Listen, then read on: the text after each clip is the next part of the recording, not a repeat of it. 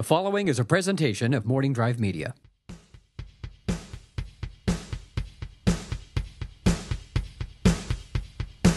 Broadcasting from beautiful, sexy 105 degree Studio City, this is the Napzok Files, and I am your host, Ken Napzok, for a Napzok Files mini-sode, special edition, whatever you want to call it.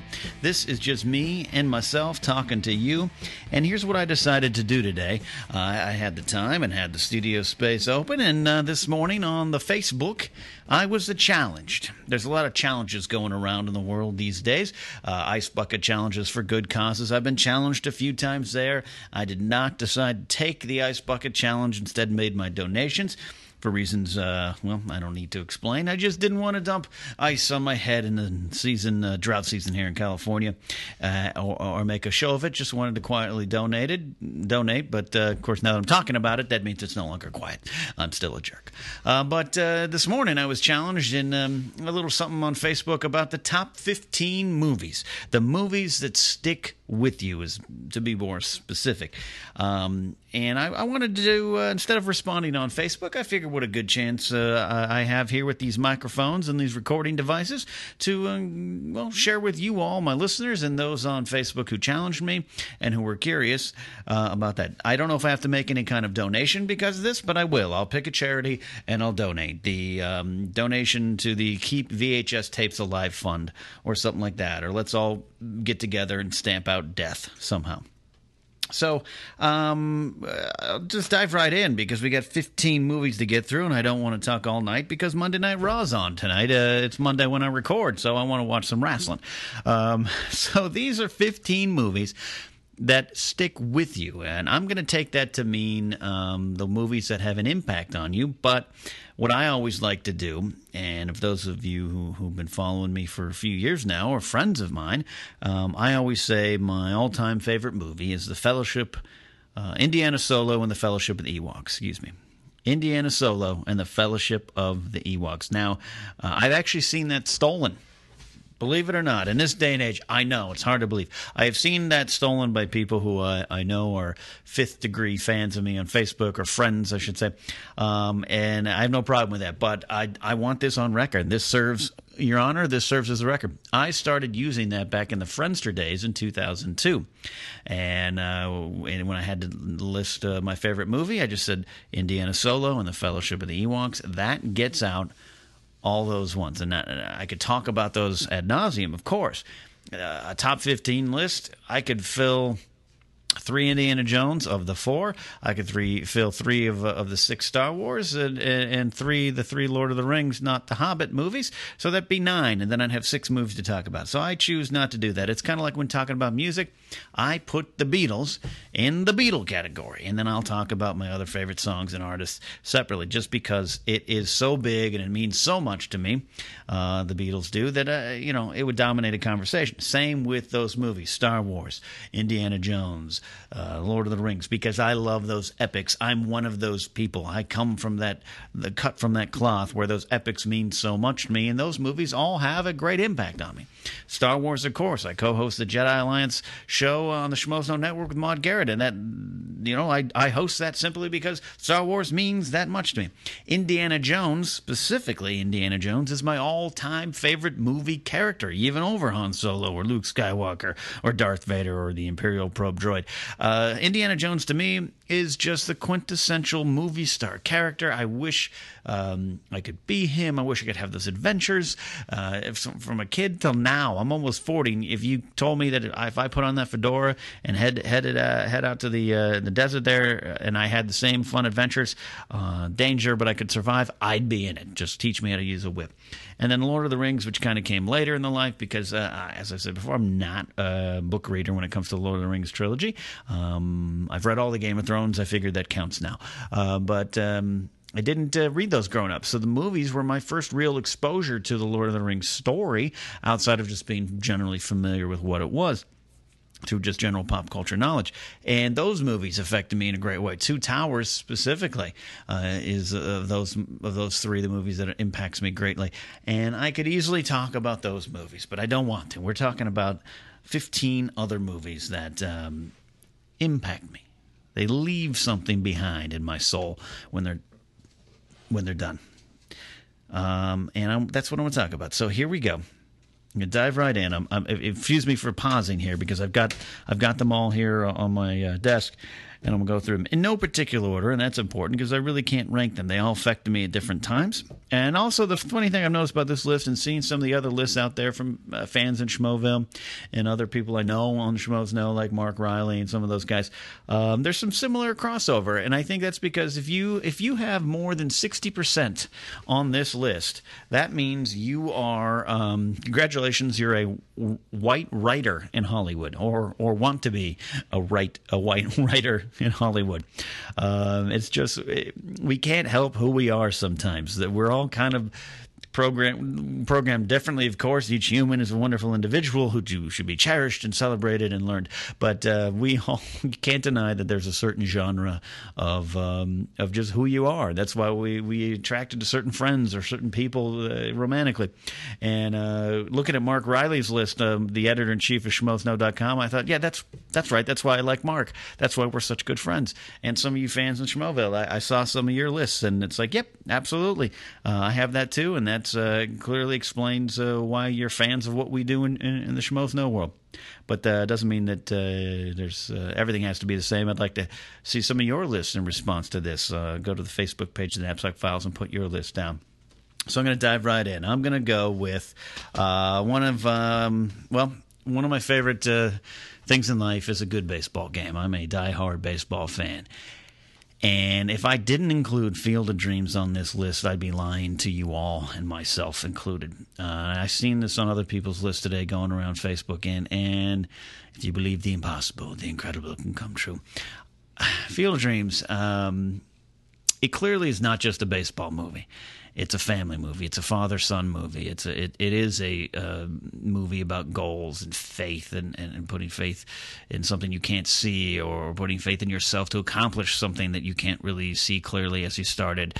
Uh, if you build it, he will come, as a, as a, a voice tells uh, Ray Kinsella you're gonna, and that's all he says. That's all the instructions he gives. It's up to him to decide what he's gonna do. He gets a vision of the baseball field and beats it. I, I, I builds it. I, I, could go through the beats of this movie, but I don't. This is not what I want to do. But what Field of Dreams does, the impact it has. Um, number one, uh, if you're a baseball fan, it really does capture what the essence of the game is and its history and its place. Um, the game has changed over the years. Uh, the game has always been about money. Number one, I could get in that argument with people too. Go back and watch some of the stuff in uh, um, 1860 when some of the labor disputes in, in, in professional baseball back then. It's never just been a game, but uh, it has its place in history uh, for what it is. And that speech by James Earl Jones is so accurate to what it means. Baseball, Ray, baseball. The times have marched on. Um, I'm hurrying through it to get to the the key points here for me. Um, you. Oh, there's so many chill inducing moments in this movie. There's so many times you just the, the hair on my neck uh, pops up, the hair on my arms pops up, the goosebumps come, the different chills for different reasons. There's the the the one at the end, of course, you can't lie when you realize the whole time it was about his father. Spoiler alert. Um, and, and and that moment, I cannot not cry. I, I, I, every time he turns around and sees his father putting down his catcher's gear and striking the same pose that you saw at the beginning of the movie, little, little misty eyed. And if, if it catches me completely off guard, I wasn't planning to watch the movie, I might bawl. But there's other moments too, man. When when the um, when when Moonlight Graham, Burt Lancaster, in one of his final appearances and, and one of his uh, greatest appearances, really, because he's such a great job capturing uh, the essence of this character, Moonlight Doc Graham, based on a, a real player and won won a bat in like 1923 for the New York Giants, uh, appeared in one game. Uh, that moment where he, he that moment where, where Gaby Hoffmann playing the daughter chokes on the hot dog and, and and you're thinking oh yeah he's a doctor. He can save oh wait if he crosses that line he gives up that dream. He gives it up. And when he does when when Doc Graham crosses over and be, becomes Doc Graham again and saves her and god man it's it it it it leaves me uh, just a, uh, it's an impression on me that's never left. Just the sacrifice there and the the uh, just getting that one taste of your dream, but that really, you know, if he had got that at bat in 1923, if John McGraw let him play more, um, then he would not have gone back home. Then he would not have retired and gone back home. He, he might have played a couple more years, and maybe he wouldn't have become a doctor. He wouldn't have met his wife. He wouldn't have helped all those people in that small town. He, he wouldn't have done those things, and that would have been the real tragedy. And, and sometimes that's a lesson that life will give you where you know the uh, we all have our goals and, and Lennon once saying life is what happens to you when you're busy making other plans and that is one of the themes that uh, comes to me from this movie that sometimes you look around and you're like oh well you know it would have been a tragedy if what I wanted actually happened because what did happen is what needed to happen. And that's one of the themes beyond just chasing your dreams and field of dreams. Um, chill moments too when aside this is this one to me has no uh, great theme behind it but that moment where Ray Kinsella has left uh, James Earl, Jones' character, uh, the the author turned uh, an activist turned recluse Terrence Mann, when he's left him and he's kind of given up and he thinks he's failed, he's taken him to the baseball game, and hey, the man's done enough. I'm going to let him go. And he turns around in that Volkswagen van, he makes that U-turn, and there is James Earl Jones standing in in the headlights. What did I see, Ray? Oh God, that's one of the best moments. I mean, because uh, the first time you see it, I wasn't expecting that. And so when he flips around and you're like, yeah, he saw it too. Ray's not crazy, or at least not entirely crazy, because this Terrence Mann's going along for the journey too. Love that movie. Love those moments. Uh, so Field of Dreams is definitely on that list. I have not had the chance to go back to play ball there in Iowa at the field, but it's something I would like to do. Um, switching gears uh, almost entirely, I'm going to go with the, uh, one of my favorite Steve Martin movies, and that is Roxanne. Steve Martin will appear twice on this list, uh, but he appears now here with uh, 1988 89's um, Roxanne. What year was that? Look at this list 88 or 89. I can't remember. When, when Steve was in his, uh, his, his big movie star prime, where he was uh, America's most beloved on camera uh, comedian, really on screen. Uh, he had such a great run. And Dirty Rotten Scoundrels is. Um, Oklahoma, Oklahoma, Oklahoma. Dirty Rotten Scoundrels is is one of my favorite comedies of all time, and and uh, pitch perfect movie, directed by Frank Oz. Ian McDiarmid, the Emperor, appearing in there as the butler. Michael Caine, and just one of his favorite performances. Him and Steve Martin as Freddie Benson. But but that movie it's one of my favorite comedies, but it didn't affect me as much as Roxanne. Uh, Roxanne, of course, is a, is a remake or a retelling of uh, the Cyrano de Bergerac uh, story. Um, and, and uh, Martin wrote it, and um, he plays uh, Chief C, uh, the, the Fire Chief C.D. Bales in a small town, and um, the theme in here growing up, I just immediately upon growing up, once I hit puberty, I just knew I was going to be one of those guys who was not going to, uh, though my nose was not as long, I knew I was not going to have uh, the most easy time uh, getting into romantic situations, and I was not going to be uh, the fireman Chris, Rick Rossovich's character, who Rossovich should definitely get credit for just completely nailing this clueless beefcake guy. Um, so. To watch this character, uh, C.D. Bales, go through, fall head over heels for Daryl Hannah's Roxanne, and think for a moment and believe for a moment. This is the the crux. Of this, oh, this scene. This is the what if it stays with me. You want to talk about this list uh, about movies that impact you? This maybe doesn't impact me in the best way.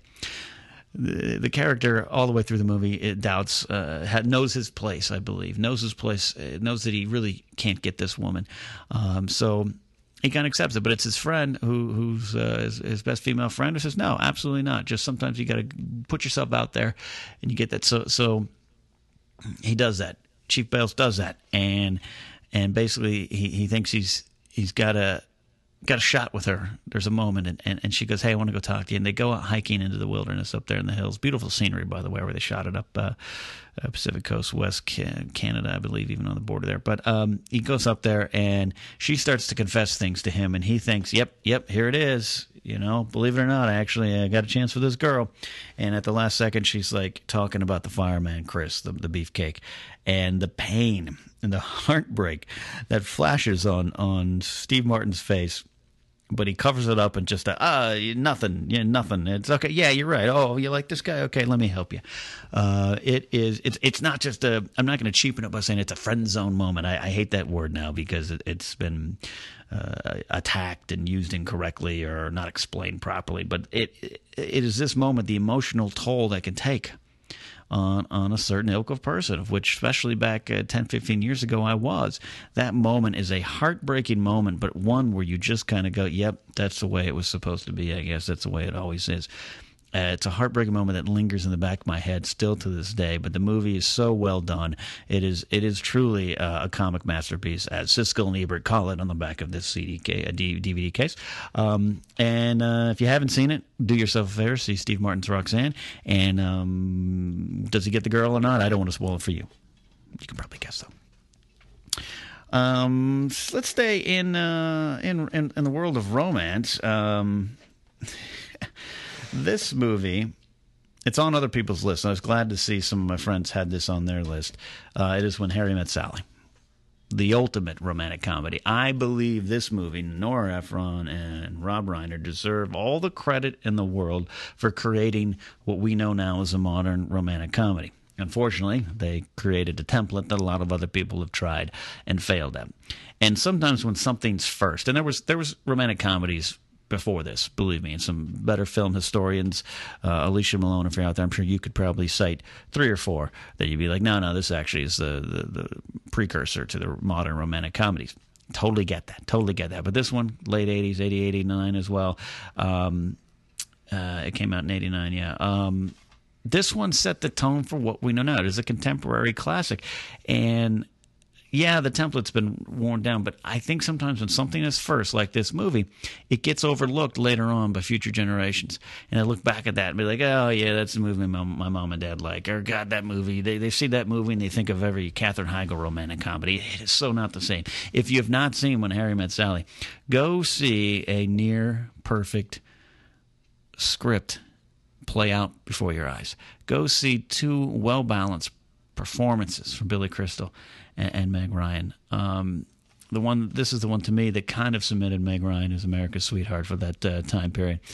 Um, this is just a, a, great story that stretches out as two friends as they meet in the late seventies, move into New York and they meet up again, and and it's the story of their friendship that's changed through different relationships. Then they, then they become best friends. Then then they cross lines, uh, which which ruins things a little bit. And yeah, you know what? In the end, in the end, they're together, and that is so you know dare say cliche and passe now and probably for always in the movie the guy gets the girl but the path that they get there is so raw at times and so real the emotions even when it's a fairy tale movie like scenario. I don't know how many people have actually ran from their apartment to a New Year's Eve party to deliver a speech to the woman or man you love. Um, maybe that's actually happened, but when Billy Crystal does it, when Harry does it, and he runs, and Harry Connick, who by the way, this made Harry Connick the the star that he is doing those songs on on the soundtrack. Um, that moment when he runs in and, and he says, "I realize when if when you realize you want to spend the rest of your life with someone, you want you want the rest of your life to start right now. That whole speech is, uh, guy. That moment at the, at the end of that, I'll tell you, it it, it it maybe has ruined me for love because sometimes when reality is never as crisp and clean as it is in the movies, we all know that. But I be damned, I, I sometimes in my head I'm convinced that it can be, and I want to do that running on the streets of New York and end up at some party I wasn't at in my jeans and jacket and find the woman I love and say I love when you get the little crinkle above your your, your nose when you look at me like I'm crazy. I love that you want it to be 72 degrees. I love that you can't order food the right way. All that stuff. Um, it is what it is. It is the romantic comedy of all romantic comedies. If you have not seen it, I can't imagine out there someone hasn't seen it. Uh, give When Harry Met Sally that much needed view. All right, let's try to move out of the ways of love. Uh, we're never going to move out of the where all the great movies are about heartbreak. That's what all the great art is about, right? It's about heartbreak. And you know what they say that in? In Almost Famous, which is next on my list. Almost Famous, which is Cameron Crowe's love letter to rock and roll. It is semi autobiographical. Uh, I'm not drinking, swear.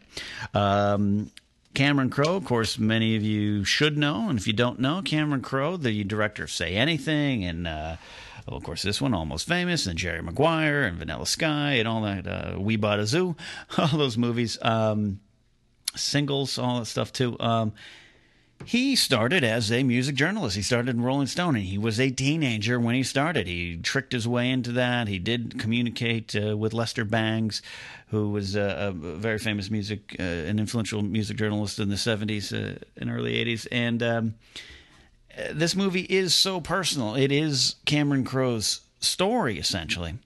And a lot of the stuff, Penny Lane, Kate Hudson's character, another star making turn for her, where she burst onto the national scene as, as the um, super groupie, the head of all the uh, band aids, uh, Penny Lane. Um, that, uh, that, that's based off real characters. There's a lot of Cameron Crowe spent a lot of time with the Allman Brothers and the Who and Zeppelin, all those times, all those big bands in the '70s, and so a lot of it was based off of that. But this doesn't get too tied up into that, and that's what I think he did such a great job. I love Cameron Crowe. Cameron Crowe writes with his heart on his sleeve, and he writes sweet, sentimental things. And I, I think sometimes um, that that gets maligned. I personally love Elizabethtown. I think Elizabethtown is a great movie, though Kirsten Dunst's character is a bit of a manic uh, pixie uh, character, that that that stereotype kind of character that's uh, often maligned now.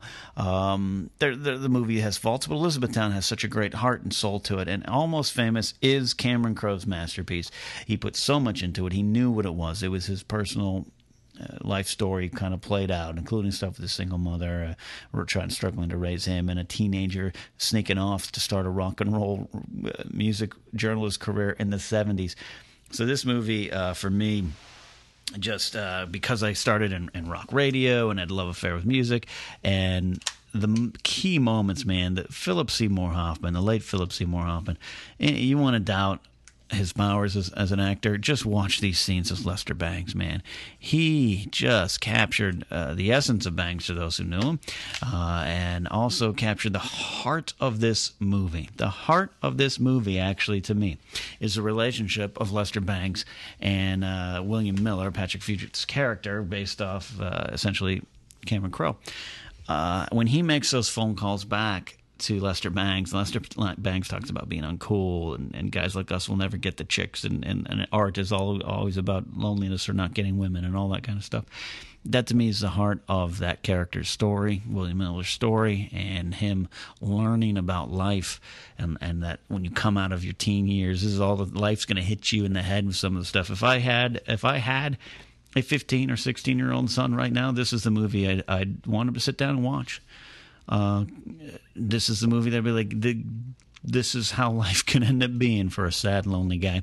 Don't be like that. Um, there's some life lessons in it, and um, the quintessential scene for me, God, there's a lot and a lot of great stuff in here. But I tell you, the quintessential scene for me has got to be when Kate Hudson's character ODs, and she is um, on the floor, and William Miller, who's loved her the entire movie, has to call for medical help, and she's got her stomach being pumped. She's barfing.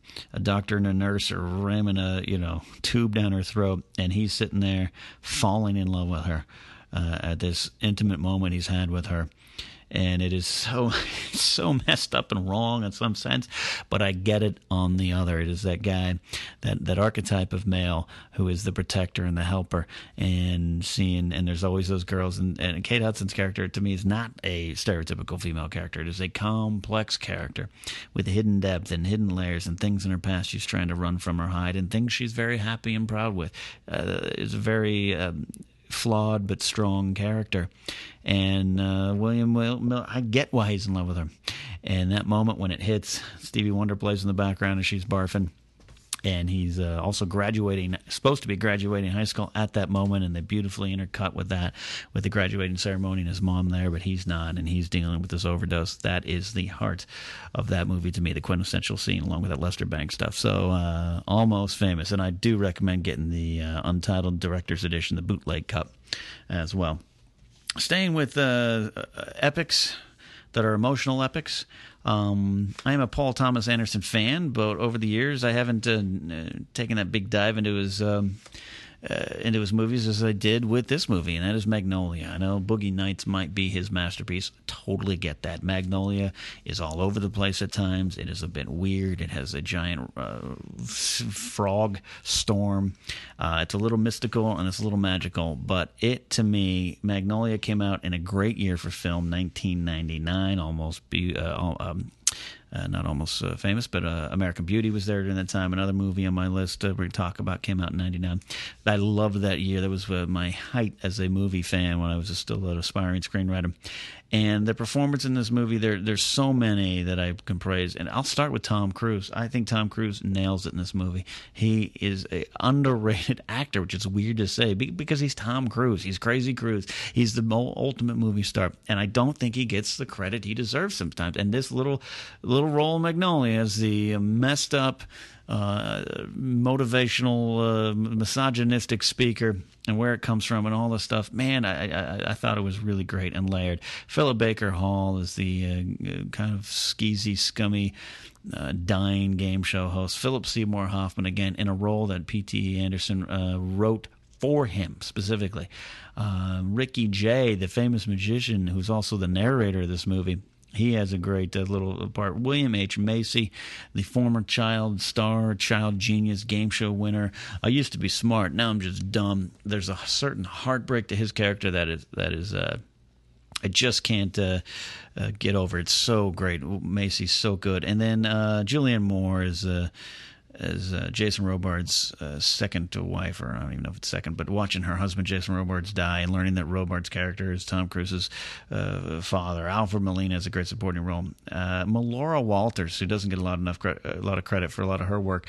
Um, uh, PTA wanted her uh, to have this role. But he wrote that specifically for her too, and and uh, the soundtrack with Aimee Mann on it, uh, and how Paul Thomas Anderson wrote this movie to her songs, and it fits so well. And again, the movie's weird; they all break into a song at some point, singing along to an Aimee Mann song. It is a little out there, this movie, but it's so. I love the spirit of this movie, and to me, the the character that speaks to me because that's well that's who I am, is John C. Reilly as the lovelorn cop uh, who falls for the drug abusing Melora Walters um, and loses his gun.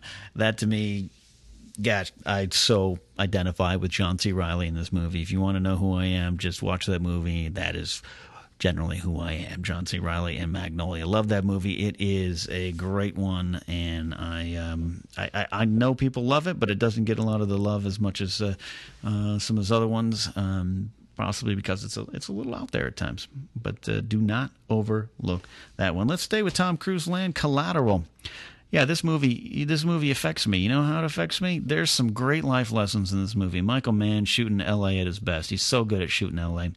Again, Tom Cruise uh, as Vincent, the cool, calculating contract killer at the top of his game, uh, gets in a cab with uh, Jamie Foxx, uh, his character Max, a cabbie with big dreams and little to show for it. I'm just reading straight off the DVD case right now. Um, this movie is a suspense thriller. It's uh, it's it's uh, it's got a lot of crime elements to it. It's a bit of an adrenaline rush movie too. It's it's a night uh, with this contract killer, and there's a you know police detectives on hot on the trail, all that stuff. But at the heart, the reason this movie stays with me is. Tom Cruise did such a good job. This is why I say I, am a, I'm a Cruise guy, man. It, the character of Vincent, there is something to that character, even though he is a sociopath, a killer, a contract killer, coldless killer there's some great heart to him. And even though that guy deserves to die, he deserves his death too. And he knew that's the death he probably was going to have. But there's something that is so right about this guy. When he tears into, and this is when the movie switches for me, when he tears into Max the cabbie who is this cab driver who has these dreams of starting his own limo company, and he posts puts uh, postcards up on the back of his cab visor and all this kind of stuff. Then he also meets a woman at the you know Jada Pinkett at the beginning of the movie, and, and Jamie Foxx kind of cowers from going after that. And it's Vincent, this contract killer, who by this time has been revealed to be the bad guy in this movie, and the guy who has Max's life in his hands essentially, because he did this before in, in, Northern California and killed the cab driver after all the events. Um, man, when when he's laying into him in the cab about you don't t- chase your dreams. You're driving this cab. You have and you will be. You didn't go for the girl. You lied to your. You, you basically lie to your mother. All this kind of stuff it is it is it is an odd go chase your dreams. It, it, whereas Field of Dreams is about chasing dreams and spirit and all this good stuff. Collateral is the same message wrapped up in in contract killings and violence and dirty gritty L.A. at night, even with a with a coyote drifting down the streets. I love Collateral. It is a suspenseful movie on one hand, but it is there's some life lessons in here, and if you open yourself up to them, you're going to get them from that movie. Uh, speaking of life life lessons, probably um, one of the biggest life lessons uh, I have learned is uh, comes from High Fidelity. It's not good life lessons though. 1999 High Fidelity uh, by the team who brought you Grosse Pointe Blank, which of course John Cusack and his writing and directing teams there. Um, High Fidelity is based off of uh, what is uh, one of my all time favorite books, Nick Hornby's High Fidelity. And this is a great adaptation of that book. I've read that book so many times that I've actually stopped. I, I tried reading it this year, and I just so knew knew the book so well I had to stop because it was almost like, yeah, I know what's happening. I not just know what's happening next. I know what like sentences next. I, I'm going to wait about five years and reread that book. But Cusack's High Fidelity, uh, his version is such a wonderful version. They take, you know, we always worry so much about movies uh, uh, uh, taking books and, and, messing them up, or you know, we see what's going on with Game of Thrones right now on TV, where that's a spectacular TV show doing a doing a wonderful job with a property that should not by any means be successfully adapted. High Fidelity, man, they did some changes in the book. It's London, in the movie, it's Chicago. They changed some surnames. They kind of uh, mess with some plot stuff a little bit, but it is such a great telling of it. And I wrote an article years ago when I was a music journalist called The Blessing and Curse of Hornby's High Fidelity. For a certain type of male, I could say person, but it's a certain type of male, that collector, the lonely, heart on his sleeve, uh, you see where it's gone.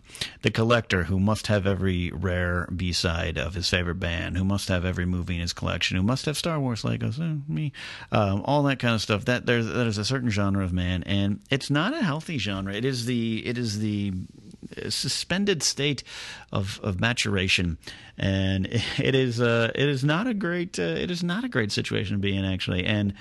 Uh, and that's why I wrote about the blessing and curse of this movie because when I saw this movie, I so strongly identified with so much stuff in this movie that I remember I actually wrote like I didn't have a girlfriend at the time, and I, th- I actually wanted to go out and get a girlfriend and break up with her just so I could have a story to tell, which got me some some hate mail, and I totally understand that they're saying, oh, so these this girl's uh, feelings don't matter, and you just want to go hurt someone intentionally. That's not what I meant when I wrote. What I meant was the you know, as cumbersome as I said it then, and we'll say it now, it just was uh, like I wanted to experience all the range of emotions and anger and frustration that, that this character, Rob Gordon, uh, in the book Rob Fleming, were, were experiencing and how it ties into to music. Um, but that's not always a good thing. And that's why uh, I watch this movie now and look back and go, ooh, I should some things I should have done differently in my 20s, that's for sure.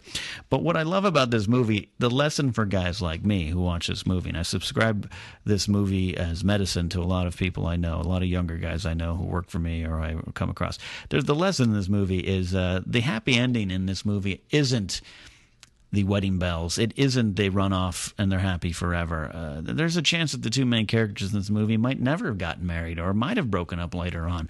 But there's a marriage proposal in this that is probably the worst marriage proposal ever. It's so just like an afterthought, but it it isn't actually. It's it's it's a great deep thought in the fact that this character takes that step to even consider asking his uh, a girlfriend for her hand in marriage. The fact that it even crosses his mind in a very, very serious manner, and the fact that he's going to commit to this relationship, despite the fact that he gets this means he no longer can make mixtapes for new girls he has crushes on and all that kind of stuff. For the men for the men out there like me who are in that state of suspended maturation, that is a valuable lesson that we all need to learn. You just need to kind of take that step forward. You need to change. Uh, when his girlfriend tell, yells at him that you know you're always afraid of change, especially that when it happens to you.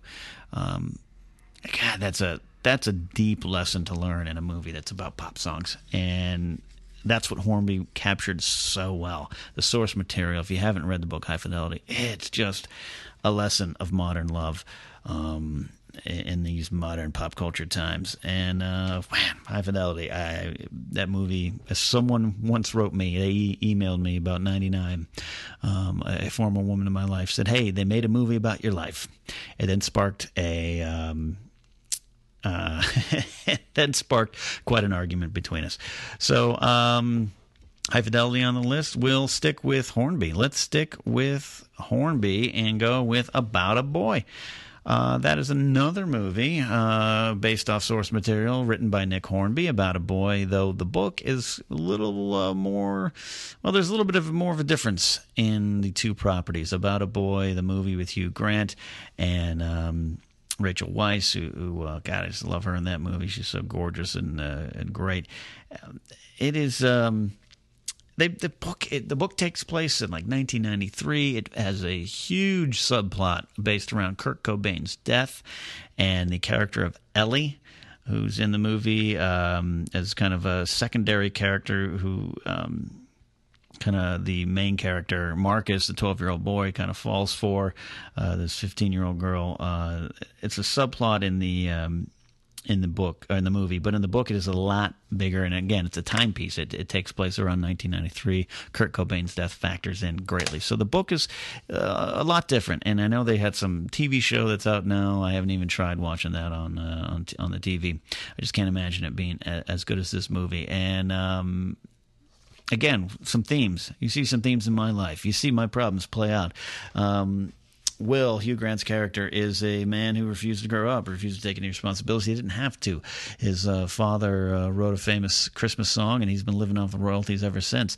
And he is a man to himself. He's an island.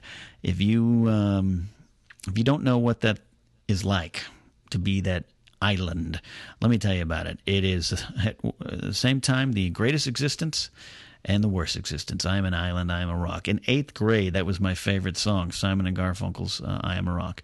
Um, that's not a good sign. And this movie, this movie really captures all that, and I still watch it to this day. This movie came out 2002, yeah, 2002.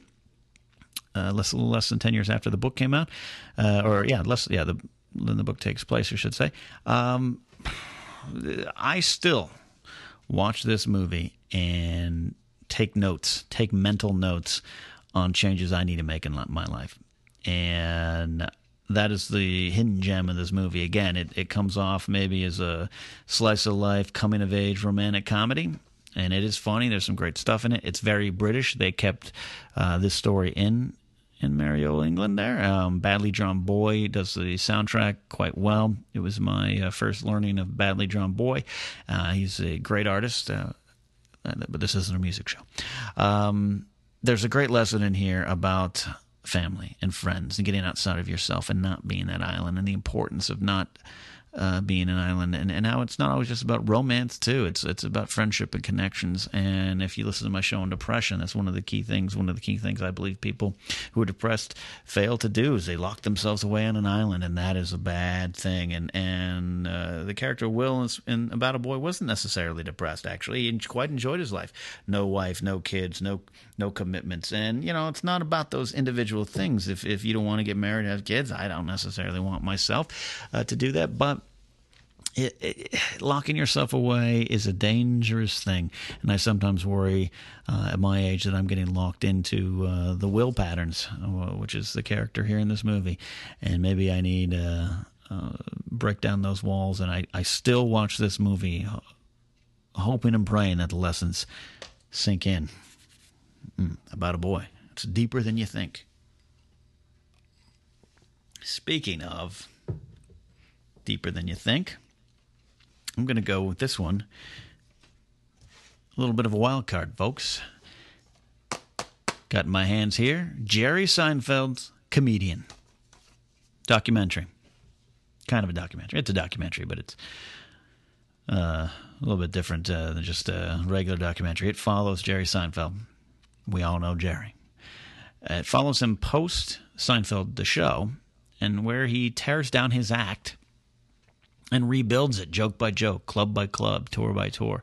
And even though he even though he's Seinfeld, he struggles. He bombs. He confronts self doubt and he has to seek his friends and colleagues for support. And along the way, there's a, a younger comic at the time uh, named Orny Adams who's still going strong today, and they kind of intercross paths. And uh, I believe the story was that Seinfeld bumped him on one of the shows that they were shooting for this movie, and so just kind of something kind of came out, a connection came out of that. And as two contrasting personalities, um, and it's Seinfeld that is you know coming off again. It's Seinfeld, man. He just rounded, finished the run on on the show, and it's watching Seinfeld struggle and how you must always work. That's one of the lessons for me is that you must always be working. You can't rest on your laurels as a creative person or a successful person in any line of work. But also the life lesson again ties back a little bit back to the uh, about a boy thing, but it's uh, also for those for those out there who struggle to understand people like me who put work in front and who are a bit of an island, whether or not I think I need to get off that island or not, there is a certain side of me that never will. Work comes first. Um, I don't want to get married. I don't want to have kids, all that kind of stuff. And though Seinfeld eventually did later in life, after he worked his ass off to get to where he is, and his wife is in the movie, um, he he really, really, you know, captures what I explain in a story to Orny Adams that's told at a comedy uh, club there where Orny's complaining about, hey, I'm, I'm coming up on 30 and all my friends are getting married and they have kids and well, maybe I'm not supposed to be where I'm at and I'm still struggling with the stand up thing. And Seinfeld's just laughing at him and tells, uh, that's not what it's about. And he tells him this great story uh, about a uh, the Glenn Miller Orchestra lands. They're doing a gig in the 40s, and they have to land. There. There's so much snow. They're going to a gig, and it's on a holiday. It's like Christmas, and they have to land in a field, and they all have to carry their equipment, and they walk through the snow, and their uniforms are wet, and the and their and the equipment's heavy, and they pass a house, and they look. All of them are looking in the window of this house, and it's cold outside, but in the house there's a fireplace, and it's warm, and it's Christmas time, and there's a family and the father's sitting at the table and they've got kids and the wife comes out with this beautiful plate of food and and uh, and it looks so warm and loving and inviting and one of the band members looks looks in at that and goes huh who wants to live like that and that to me is the life of an artist, the life of someone who puts uh, their passions in, into their career and puts their career first. Is it always right? No. Go watch About a Boy, maybe learn that lesson. But this one, comedian, if I want people, if people are struggling to understand who I am, this is the movie I might actually put into their hands more than anything else. Jerry Seinfeld's comedian. Watch it, give it a shot. It is uh, not what you think it is. It's not just a documentary about comedy. I'm going to, uh, for the sake of time, going to connect two together on the list, and that is my Wes Anderson favorites uh, Rushmore and the Royal Tenenbaums. Uh, Bottle Rocket is great as well. I even like Life Aquatic. I could have a whole debate on Grand Budapest Hotel. I did not like that movie. Uh, Moonrise Kingdom, I did like. Actually, uh, Moonrise Kingdom, in some ways, I liked more than Grand Budapest because it had a little bit more raw, real emotion in it. Though Wes Anderson has become Wes Anderson. He's very stylized now. And that's okay. Wes Anderson is, I would say, my favorite director. Uh, I can accept wherever he wants to take his career and whatever he wants to do. I will follow him. I will watch whatever he wants to do. And I know a lot of people loved Grand Budapest Hotel. And a lot of people were shocked to find out that I didn't because especially those that have known me for a long time. Rushmore, again, one of the great movies from 1999, and The Royal Tenenbaums are two of my favorite, favorite, favorite movies. Just watched Tenenbaums the other day. Rushmore for me is a story about uh, it's a story about a character I, am familiar with. Me, I'm egocentric. I'm egocentric in these lists. I'm sorry. I wish I could just like uh, some random movie that has no meaning that I take on personally. Rushmore, I watched that movie in a small theater in Northridge, California, an independent theater. Uh, the whole, the movie didn't even fit entirely on the screen. It didn't matter to me. Love this movie. Love Max Fisher. Love God Bill Murray. The reemergence and the resurgence of Bill Murray started here. This is a great movie.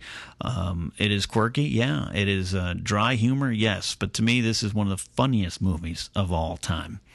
Um, uh, God, Brian Cox is so great. Seymour Cassel is so great as his father. Mason Gamble, 10 year old sidekick to Max Fisher, man. Mason Gamble does a great job. And Schwartzman and Williams, Olivia Williams, have a, a great kind of almost. Uh, I don't want to say anti chemistry, but it's it's believable the crush that he has on her, and even her for a moment considering considering they play that so well where this adult in her in her 20s would consider a 15 year old kid. It seems scandalous i know but there's a moment where you buy into it when it's real because they do such a good job of setting up her emotional needs um, and the tragedy of losing her husband uh, and then this kid coming along reminding her of her husband, but throwing himself completely at her uh, like a crazy, uh, emotional, heart on the sleeve 15 year old guy would. Um, my favorite, the quintessential moment for me is actually the end. Uh, where Max Fisher has put on his play and it's a success and everything's good and they're about ready to have the slow motion, the traditional Wes Anderson slow motion ending to the movie, um, uh, with uh, Ooh La La's uh, the song of the law playing. Um, that moment where he he's, he's gotten hurt in the play and he's got stitches, and a little blood on his face, and uh, Olivia Williams asks him, um, you know, are you uh, are you okay? And he's like, I'm hurt. I got hurt a little bit, a little bit, but I'll be fine. Uh, that is to me not just obviously about that moment. It is about that character and that path and that story, and it's about life to me. And and sometimes we we fear getting hurt. We fear the things that happen to us, and you just got to sometimes realize, yeah, I got hurt, but I'm okay. And that to me is the ultimate theme of that movie. It's not just a kid quirky kid writing plays or being part of the yearbook club or wanting Latin taught again. Um, and there's some great stuff with Bill Murray's character too, and, and and some lessons there. But to me, that moment at the end of that movie, are you okay? Yeah, I got hurt, but I'll be all right. That is a life lesson that I think you know you need to learn. And Royal Tenenbaums, uh, I I think this this to me may be it's obviously when Anderson started to turn a bit, where he started to become Wes Anderson. It's very stylized, but I, I'd almost say this is his masterpiece movie. Uh, Rushmore, I, I can understand that argument. I could even understand people say, "Hey, he started and stopped at Bottle Rocket." Bottle Rocket was the most realistic of his movies, but this one, um, all-star cast: Gene Hackman, Ben Stiller, Luke Wilson, Owen Wilson, Anjelica Huston, Gwyneth Paltrow, uh, Danny Glover, Bill Murray. Um, man, I'll tell you, this movie is is there's some layers to this movie that I love, and some of the, the redemption of um, an absent father, the redemption of anybody, and and someone who may have been a scoundrel, may have been a bad person, wanting to get some redemption or make up for some things in the past, and and how do you deal with that? How what's the sincerity level of that? Um, ben Stiller's character going through the death of his wife and. Uh, all that kind of stuff that ties to it, and and the weird. It's the weirdest the unrequited love story of Gwyneth Paltrow and Luke Wilson's character because they're technically well they're adopted brother and sister so it's kind of this weird subject matter but if you ever dealt with unrequited love situations this the the what the story that they go through to me is is an, is one of the lessons I've learned uh, my romantic misadventures. And when Gwyneth Paltrow says, "I think you and I just got to be secretly in love for right now and be okay with it," um, that one stings for me a lot too. And um, as someone who, look, ladies, if you're out there and you want to get married, uh, just go ahead and start dating me and get involved with me on some level, because eventually uh, you will leave me, and the next person you meet will will get married to you. It's kind of a scientific fact now at this point in my life and I struggle with it sometimes. But there's a moment here where Gene Hackman, as Royal Tenenbaum, uh, finally signs divorce papers, allowing uh, his ex-wife Anjelica Huston's character to to uh, uh, marry uh, Mr. Sherman, the accountant, uh, Danny Glover's character, and. Um, when he finally comes to um, and shows up with the divorce papers and and he looks at the both of them and says, you know, I, I didn't like you at first, but now, and he points at Danny Glover and goes, I didn't like him at first, but now I get it. He's everything I'm not that was a very cathartic and healing moment for me to watch it on screen, and it's something that I still I pop this movie in uh, now to get to that point. Mm, I've seen this movie so many times that I can just kind of leave the movie on in the background, but when it comes to that point, I stop I stop what I'm doing and I pay attention to that moment. That's Gene Hackman's character realizing kind of the, the way it's supposed to be sometimes. You're not always supposed to get the girl you want to get. You're always not always supposed to get what you want to get. And sometimes it's because you're not the better choice. You're not the better uh, better option. You're not the better man. And when Gene Hackman, uh, Royal Tenenbaum, says that, I didn't like him at first, but now I get it. He's everything I'm not. It's my heart tips a little hat and goes, "Yep, you're right. Lesson learned. Move on."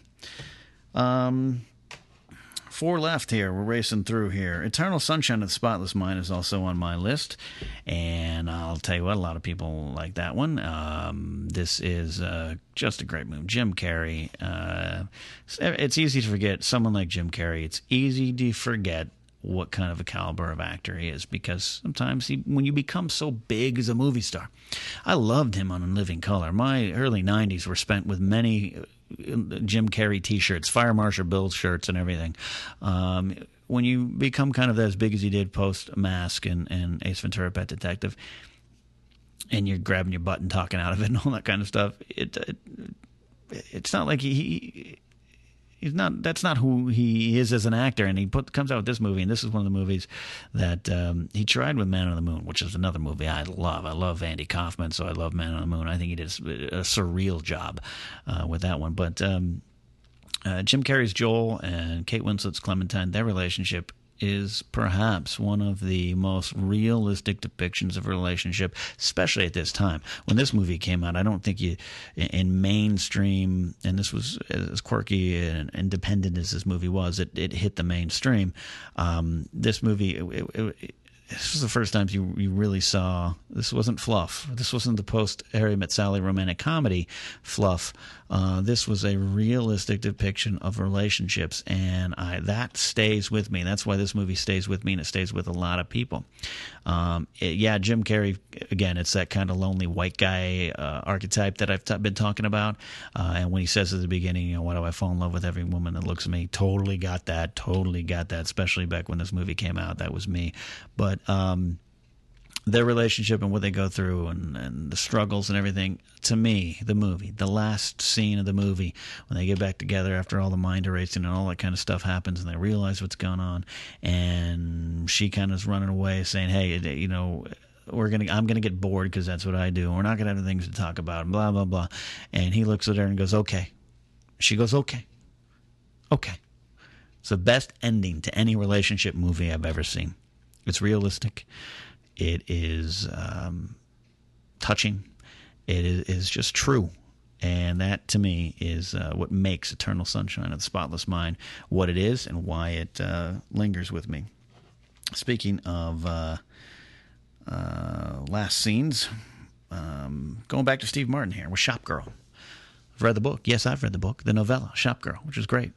The movie, which Steve Martin uh, helped uh, put together for his own uh, adapting his own book. Um, and uh, going with kind of an unknown director at the time. Uh, I can't even find his name right here. So, uh, Anand Tucker, who did a great job.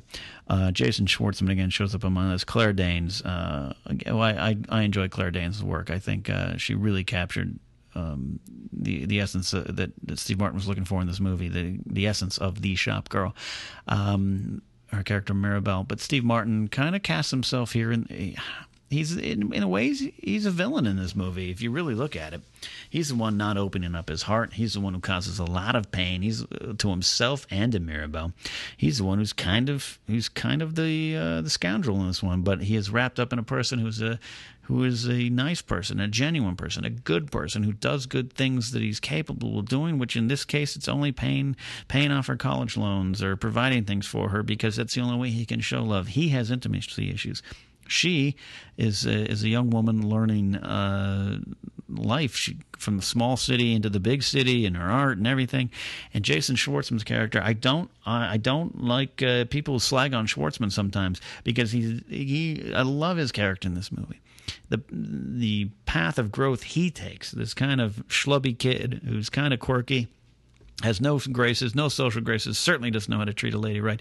Um, his growth, which is humorous, probably most humor from this movie derives from his story, his growth, going on the road with the band. Um, I love when he returns and he's a suit wearing. Uh, same guy, same spirit, but now he now he knows how to treat a lady right, and he knows how to be a be a better lover, and boyfriend and to Mirabelle, and because he gives him all of himself to her, which is what Steve Martin's Ray uh, character of Ray Porter could not do. And for me, it's something I struggle with, especially as I get older, not giving myself to everyone, not just even in romantic situations, just who I am. I, am very withdrawn at times, very standoffish, very much Ray Porter in this movie, especially after I started wearing suits every day. Uh, so at the end of the movie, towards the end of the movie, where he admits to her, uh, Mirabelle, that he he loves her, or he did love her, and they've already moved on by this time, of course. And he watches her slowly run back, and she cries because she, the pain of hearing it, and also maybe the joy of hearing it retrospectively or retroactively, excuse me, uh, is affects her in a great way. And I love that moment when she just kind of nods with tears in her eyes, and and and he admits it, and it's hard even then for him now, and he watches her and because, again, he's kind of the villain of the movie, he watches her go off into the arms of Jason Schwartzman and just into that uh, loving embrace, the all encompassing loving embrace that Schwartzman gives her.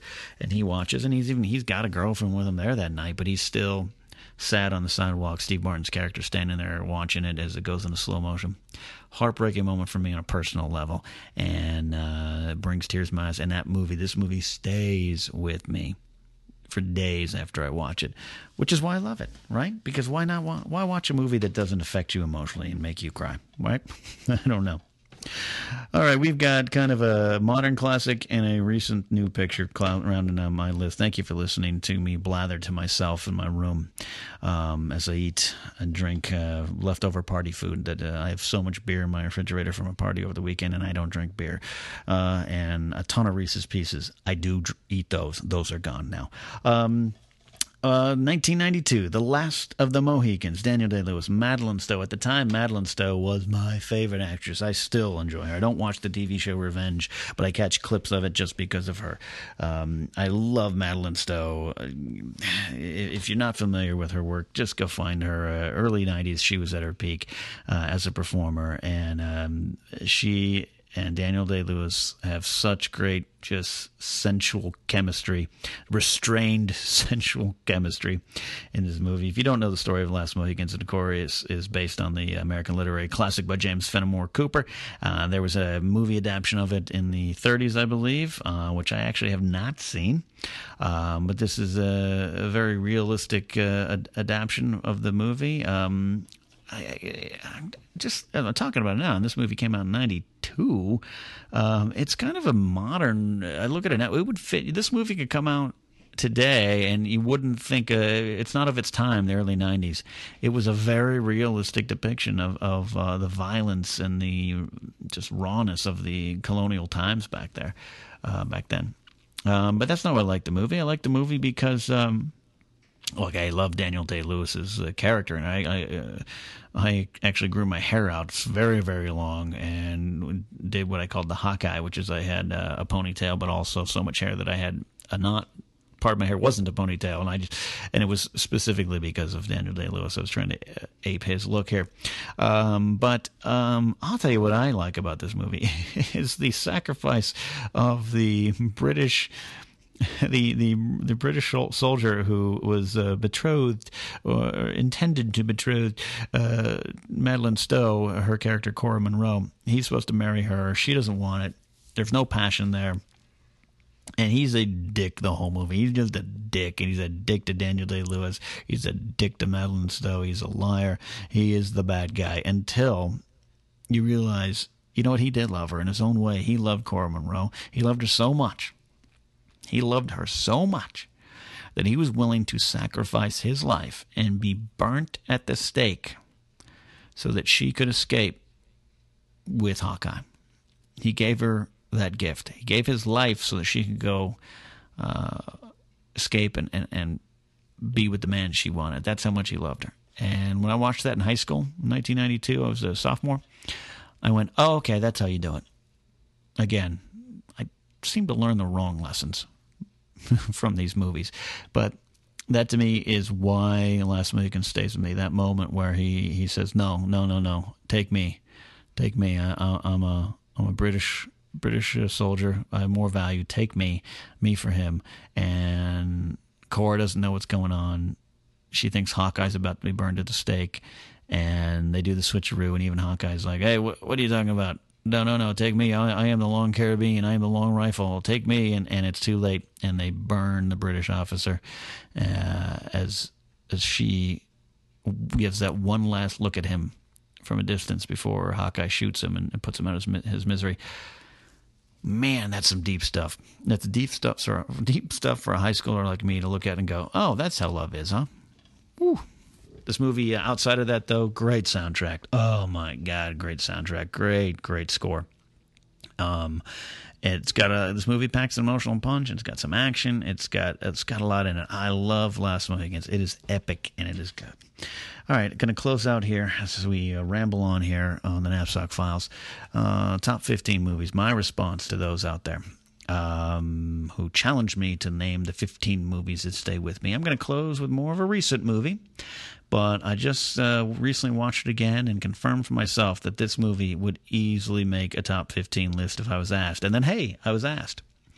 And that is uh, from Jason Reitman, "Up in the Air," which is another adaptation of a uh, adaptation of a novel. Uh, a lot of uh, good books, uh, a lot of books out there. Um, make good movies, man. You got to do it right, though. This one, um, I haven't read the book. One of the reasons I was set to read the book, then uh, kind of read a little review or something that said the movie is quite different from the book, actually. So I just, I just, I'm going to enjoy the experience of the movie. Maybe one day I'll read the book.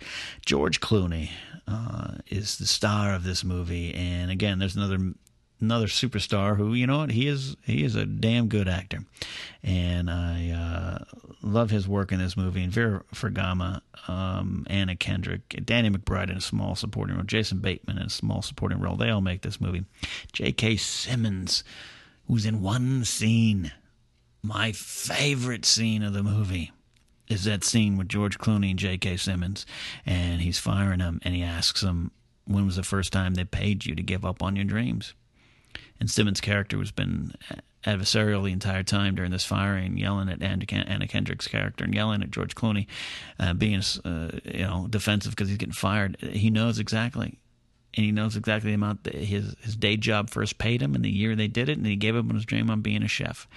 And that is a powerful moment, a powerful moment for me, someone who struggled with a day job that I maybe have hated over the years, but had to have had, and and taking promotions when I didn't want to, and and you you know you kind of get in that spot, the comfort of money, the safety of money. It's a dangerous spot to be in. It's a good spot to be in. I like I like the job I have and what it provides for me. I'm not complaining about it, but there are times I wish I'd taken that leap.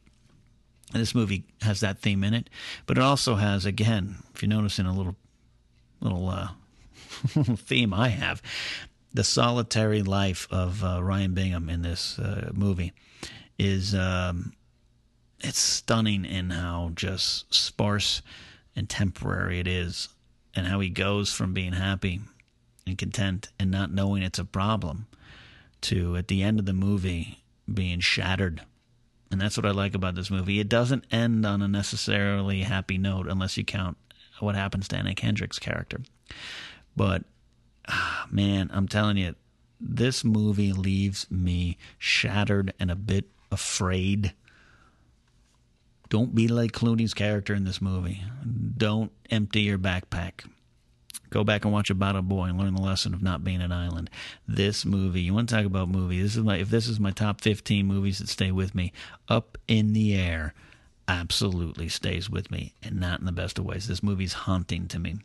Uh, but uh, as a movie itself, it, has got some funny moments. It's got some sweet moments. The, the relationship between Clooney and Vera Farmiga's character is so great. It so gets you when the bad thing happens to it because they've played it along so well and you're rooting for Clooney's character to step outside of his, his the walls around his soul and go after this woman. And um, wow, then the bad things happen, and he's left kind of shattered and alone and living the life that he thought he wanted that maybe isn't the life that he needed. Up in the air, Jason Reitman, you did a good job with that one. So that is my list of 15 movies that stay with me. Maybe next time I'll do some happy movies. I think there's actually some movies out there that I like. Will that are make that are happy and I enjoy. Uh, probably some Beatles movies. Uh, maybe we'll throw in Spice World, and we'll go from there. Uh, those are my movies that stay with me. Again, uh, for those keeping track, I guess I could have just done this in a Facebook post, post and been quicker. Field of Dreams, Roxanne, When Harry Met Sally, Almost Famous, Magnolia, Collateral, High Fidelity, About a Boy, Jerry Seinfeld's Comedian, Rushmore, Royal Tenenbaums, Eternal Sunshine of the Spotless Mind, Shop Girl, The Last of the Mohicans, and Up in the Air. Those are my movies. What are yours? What are your 15 movies that stay with you, good or bad? You can find me on Twitter at Ken Napzok or find me on Facebook at the Napzok Files and put your movies there. Like the, like the show there. If you're on iTunes, do us a favor, subscribe, rate, and review. Also, you can find us on Stitcher. So, uh, for me and my solitude, I'm Ken Napzok. This has been another edition of the Napzok Files. We will see you next time.